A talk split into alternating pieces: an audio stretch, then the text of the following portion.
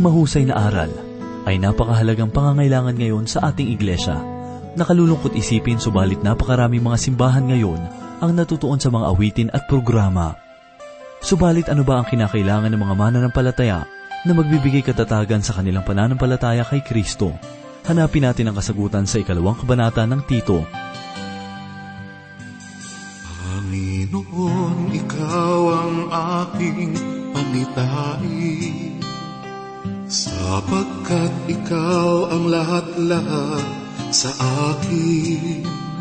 Laman ng aking isipan sa araw at gabi. Sa bawat sandali tanglaw sa aking tabi. Panginoon, Ikaw ang aking karunungan. Sa likod ng bawat salitang bibitawan Katotohanan kailan may panghahawakan. Sa buhay ko'y ang tanging kayamanan.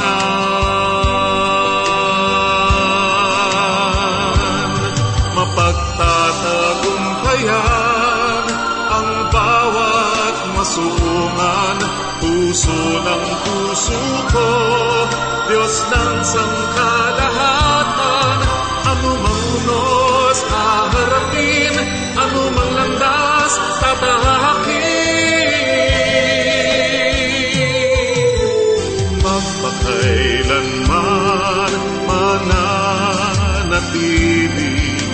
maging katulad mo ang adhikain, pagkat Panginoon,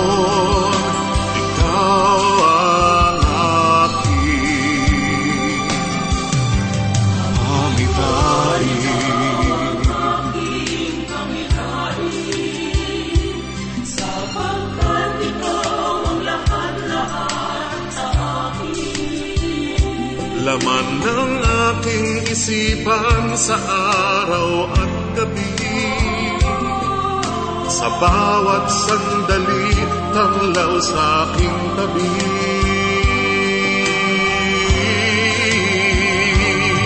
Mapagtatagumpayan ang bawat masuungan Puso ng puso ko Diyos ng sangkalahatan Anumang unos haharapin Anumang landas tatahakin Magpakailanman mananatiling Maging katulad mo ang adhikain Pagkat Panginoon,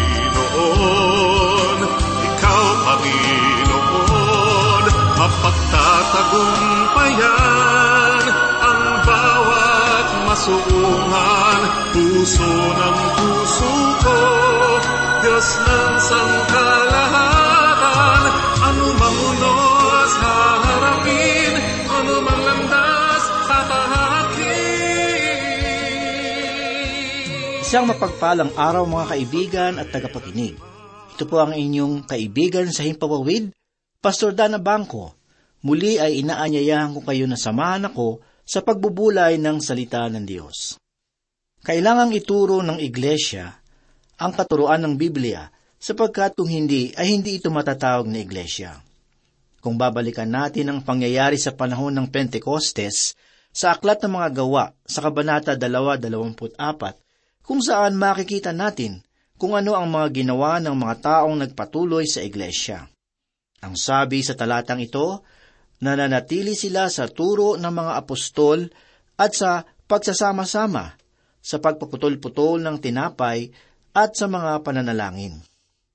Ito ang palatandaan ng unang iglesia, ang kanilang pananatili sa turo, sa pagpuputol-putol ng tinapay at sa pananalangin. Walang halaga kahit gaano kataas ang kanilang bahay-sambahan, kung gaano kaganda ang awitin o tugtugin, o kung gaano kadami ang mga tao. Ang mahalaga ay ang mensahe na ipinangangaral sa likod ng pulpito. Dito nila nalalaman kung ang isang iglesia ay isang tunay na iglesia. Ito ang matatag na gawain na nalalaman ni Pablo at ito rin ang sinasabi ng banal na kasulatan. Nakita natin sa unang kabanata na mayroong dalawang bagay na kailangang gawin ang mga itinalaga ni Pablo na mga matatanda o mga tagapanguna sa iglesia. Ang una ay ang ituro ang ebanghelyo at ang manawain ng mga maling pananampalataya o ng mga maling turo. Subalit mahalaga nating malalaman na hindi kailangang maubos ang ating panahon sa pagsaway ng lahat ng turo. Mahalaga ito subalit naniniwala akong kailangan natin ang balansing paglilingkod. Kailangan alam ng isang tagapanguna at mangaral ang sumagot sa mga hidwaang pananampalataya. Sa ikalawang kabanata, ito ang binigyang pansin ni Pablo ang tungkol sa pagtuturo ng salita ng Diyos. Sa Tito 2, unang talata, ganito po ang sinasabi. Ngunit ikaw naman, magsalita ka ng mga bagay na angkop na mahusay na aral. Mahusay na turo, ano ba ito?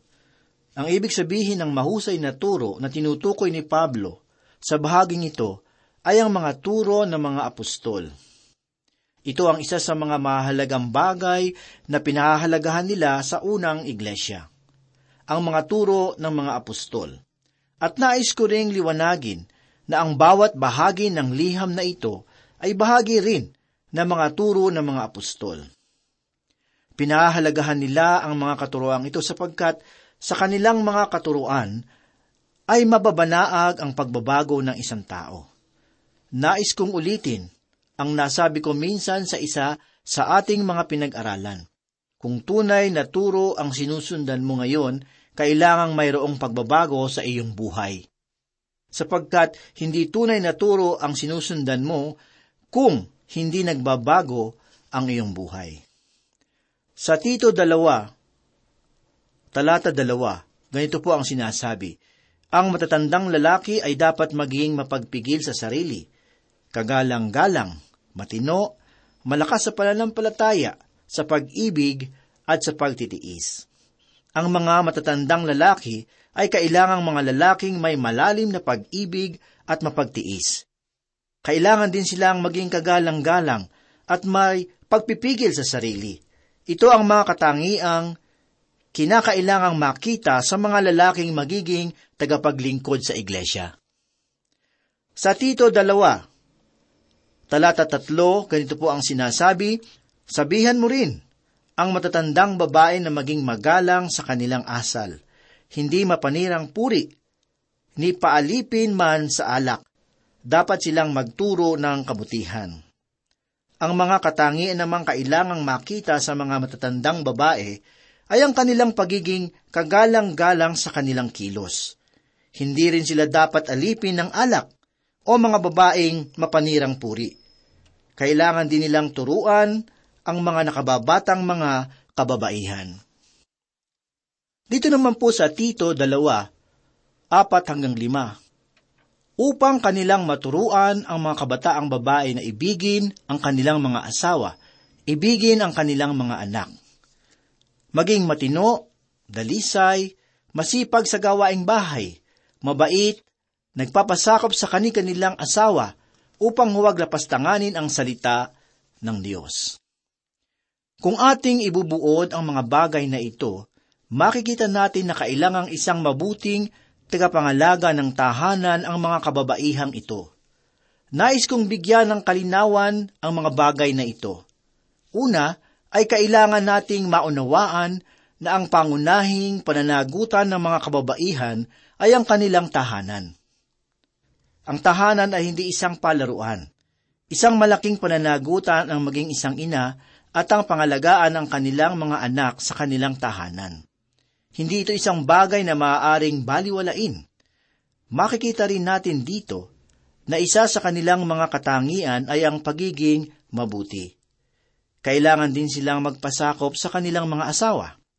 Ang kaisipan na nais na iparating ni Pablo sa talatang ito ay ang pagtugon ng isang asawang babae sa kanyang asawa. Ganito rin ang pagkakagamit ni Pablo sa salitang ito na makikita natin sa aklat ng Roma 8.7. Ito ang siya nating mababasa rito, sapagkat ang kaisipan ng laman ay pagkapuot laban sa Diyos, sapagkat hindi ito napapasakop sa kautusan ng Diyos. Malinaw na ang kaisipan ng laman ay ang paglabag sa kalooban ng Diyos. Hindi nangangahulugang mas mababa ang kalagayan ng isang babae kung siya ay tutugon sa kanyang asawa. Malalaman natin na makikita sa babae ang kanyang pagpapasakop sa Diyos kung siya ay makikiisa sa kanyang asawa. Subalit kailangang malaman ng mga kalalakihan na kahit kailan ay hindi maaaring abusuhin ang kani-kanilang mga asawa sapagkat ito ay labag din sa kalooban ng Diyos. Minsan ay mayroong isang lalaki na nagsabing, pupuntahan ko ngayon ang aking asawa at sasabihin kong sumunod siya sa akin. Sinabi sa kanya ng kanyang kausap na hindi mabuti ang kanyang gagawin.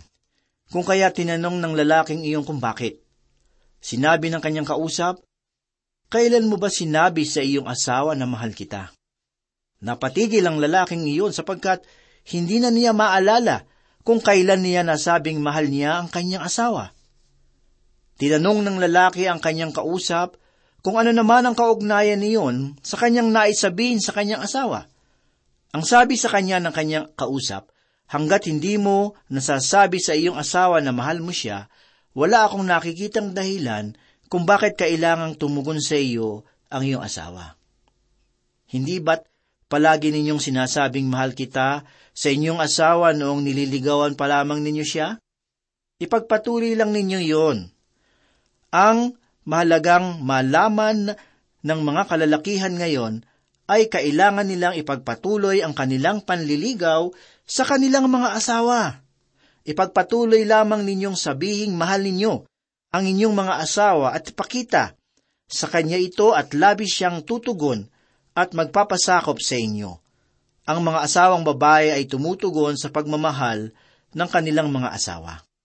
Dito naman po sa Tito 2.6, ang sabi po, gayon din naman, himukin mo ang mga kabataang lalaki na maging matino sa pag-iisip. Ngayon ay pagtutuunan naman niya ng pansin ang mga batang kalalakihan at maaring sinasabi dito ni Pablo na si Tito ang kailangang magturo sa mga batang ito. Sa Tito 2.7, ganito po ang sinasabi, Sa lahat ng mga bagay ay ipakita mo ang iyong sarili na isang uliran sa mabubuting gawa, at sa iyong pagtuturo ay magpakita ka ng katapatan, pagiging kagalang-galang. Sinasabi dito ni Pablo na kailangang maging huwaran si Tito sa mga kabataang ito. Hindi lamang niya kailangang silang turuan, kundi kailangan niyang ipakita sa kanila ang kanyang lubos na pananampalataya sa salita ng Diyos at pasalamatan ang mga bagay na dumarating sa kanyang buhay. Sa Tito 2.8, ganito po ang sinasabi, wastong pananalita na hindi mapipintasan upang ang kalaban ay mapahiya, na walang anumang masamang masasabi tungkol sa atin. Sa ibang salita, kailangang ipakita ang inyong pagbabago na ikaw nga ay isang anak ng Diyos. Ganito naman po ang sabi sa Tito dalawa siyam. Ang alipin ay magpasakop sa kanilang mga Panginoon at magbigay ng kasiyahan sa lahat ng bagay at huwag maging palasagot. Ngayon ay iba namang lupon ng mga tao ang kanyang kinakausap. Sa panahon nila noon ay maraming mga alipin. Sa katotohanan, siyam na pung porsyento ng mga pangalang nakasulat sa libingan ng mga Romano sa kanilang panahon namatay dahil sa pananampalataya ay mga alipin o dating mga alipin. Naabot ng Ebanghelyo ang maraming pangangailangan ng mga taong ito.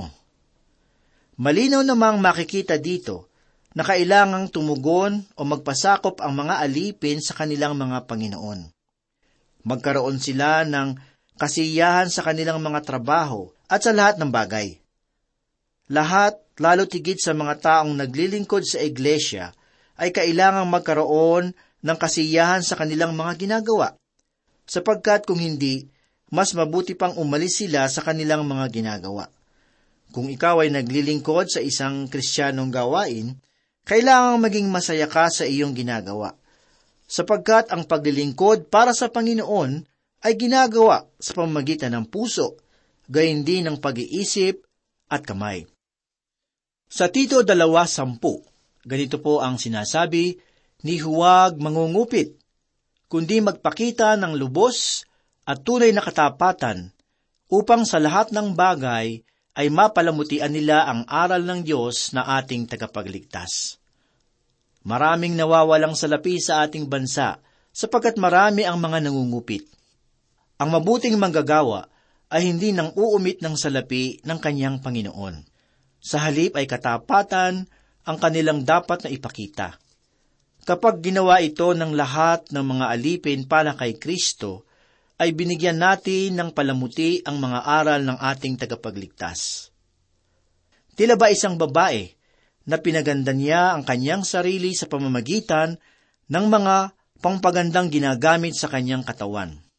At alam niyo bang napakaraming palamuti ang maaari nating gamitin sa panahong ito para mapaganda natin ang ating pananampalataya. Ngayon ay biglang puputulin ni Pablo ang kanyang mga pagpapaalala at bibigyan niya ng pansin ang mga doktrinal na paninindigan sa mga buhay ng mga taong ito. Inihayag niya at itinuro niya ang ebanghelyo sa kanila sa tatlong kalagayan. Ang nakaraan, hinaharap at ang kinabukasan. Nabuhay ako sa bilis ng takbo ng mga kalabaw at ng mga maliliit na kabayo. At kung aking paghahambingin ang bilis ng mga sasakyan ngayon, ay hindi ko maiiwasang mamangha. At alam kong darating ang panahon na mas mabilis pa nga ang mga sasakyan sa lupa man o sa himpapawid. Gayunpaman sa aking palagay, ang pinakamamanghang bagay sa sanlibutan ito ay ang biyaya ng Diyos na nasa tatlong kapanahunan. Makikita natin ito sa tatlong susunod na talatang ito. Una ay makikita natin ang ebanghelyo ay nasa pangnakaraan. Sa ikalabing isang talata, sinasabi dito, sapagkat nagpakita ang biyaya ng Diyos na nagdadala ng kaligtasan sa lahat ng tao. Sa ikalabing dalawang talata naman, makikita natin na ang ebanghelyo ay nasa pangkasalukuyan ito ang siya nating mababasa sa talatang ito, na nagtuturo sa atin. Malinaw dito na tinuturuan ng Ebanghelyo ang lahat ng tao. At sinasabi naman sa ikalabing tatlong talata, habang hinihintay natin ang mapalad na pag-asa, na habang tinuturuan tayo ng Ebanghelyo, ay mayroon naman tayong pag-asang hinihintay, at ito ang panghinaharap. Ito ang tatlong kapanahunan ng biyaya at nais kong tingnan pa natin ito ng mas malapit pa. Ang sabi po sa Tito 2.11, sapagkat nagpakita ang biyaya ng Diyos sa nagdadala ng kaligtasan sa lahat ng tao.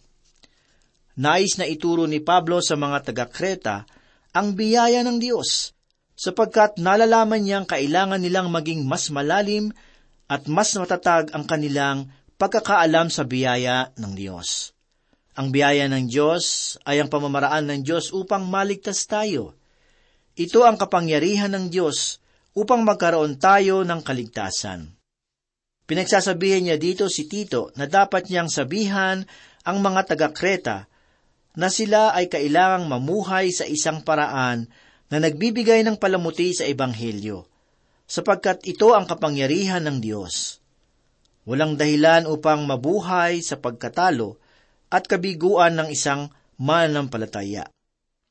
Sapagkat nagpakita ang biyaya ng Diyos na nagdadala ng kaligtasan sa lahat ng tao.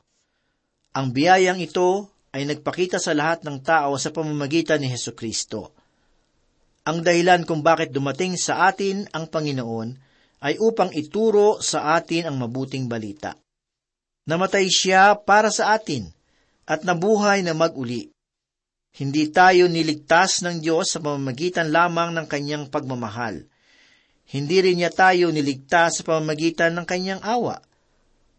Sinasabi sa atin sa aklat ng Epeso sa Kabanata 2.8 na sapagkat sa biyaya kayo'y naligtas sa pamamagitan ng pananampalataya at ito'y hindi sa pamamagitan ng inyong mga sarili, ito'y kaloob ng Diyos. Ang kanyang awa ang dahilan kung bakit ipinadala niya sa atin ang isang tagapagligtas. Kung maliligtas ang isang tao sa pamamagitan ng biyaya ng Diyos, ang lahat ng sangkatauhan ay maaring maligtas sa kanyang biyaya. Hindi na kinakailangang mamatay pa si Kristo at hindi na rin kinakailangan ng krus dahil sa mahal tayo ng Diyos. Subalit, hindi niya tayo niligtas sa pamamagitan ng pagmamahal. Ang pagmamahal ay ang kanyang dakilang hangarin. Subalit ang Diyos ay hindi lamang pag-ibig, siya rin ay matuwid, banal at matapat ang mga banal na kautusan ng Diyos, ang kanyang tapat na kahilingan, at ang kanyang matuwid na pamantayan ay kailangang magtagpo. Maaari tayong maligtas ng pag-ibig ng Diyos, subalit dapat din na umira lang kanyang katarungan. Kung kaya sa pamamagitan ng kamatayan ni Kristo para sa ating mga kasalanan, ay nakamit ang banal na kahilingan ng Diyos at ang gayon din ang kanyang katarungan.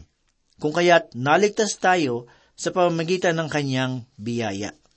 Anong inam ang maligtas sa pamamagitan ng biyaya ng Diyos?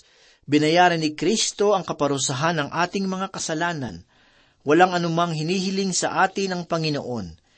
Hindi niya sinabing pahirapan pa natin ang ating mga sarili o ang gumawa tayo ng isang bagay upang maligtas tayo.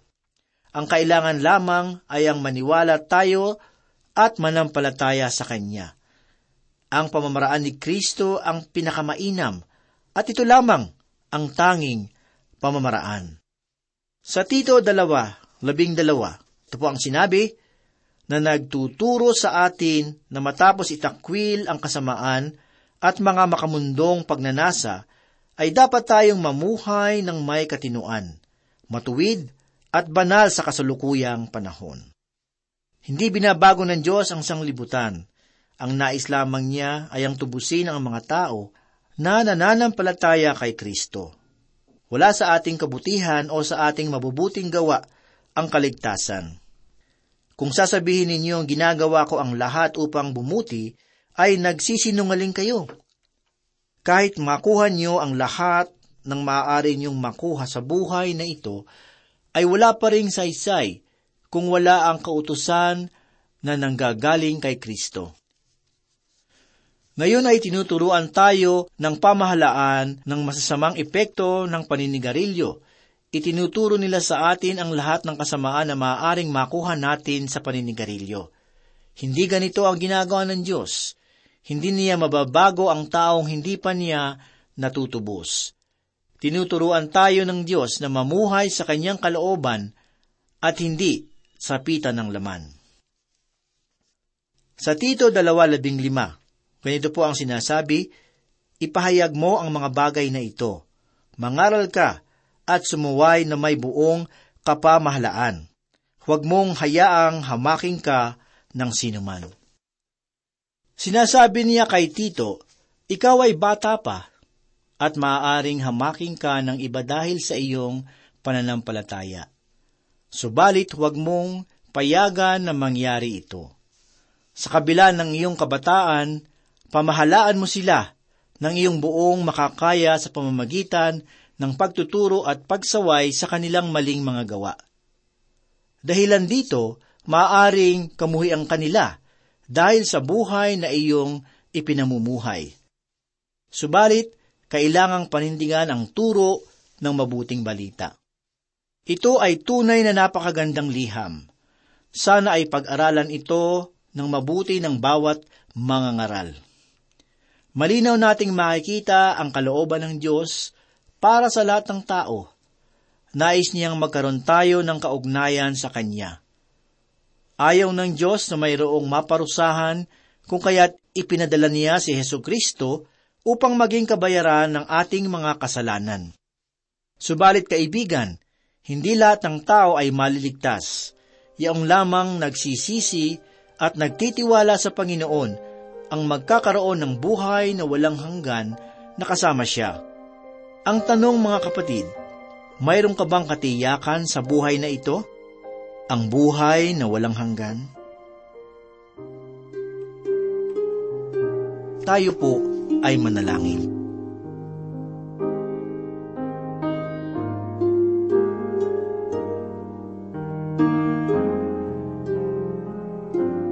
Dakila at mapagpala naming Diyos, kami pumuli ay nagpapasalamat sa iyong kabutihan. Salamat sa iyong mga salita na aming napagbulay-bulayan sa mga oras na ito. Panginoon, loobin mo nawa na matatak sa aming mga puso at aming maisabuhay ang iyong kalooban. Pagpalain mo, Diyos, ang aming mga tagapakinig Batid mo po ang kanilang mga pinagdadaanan ngayon, ang kanilang mga pagsubok at kanilang mga tukso. Tulungan mo po na maging matatag ang kanilang pananampalataya upang sila ay maging matagumpay. Salamat o Diyos at loobin mong sila ay muling makasubaybay sa muling pag-aaral ng banal mong aklat. Ito po ang aming samot na langin sa pangalan ni Jesus. Amen.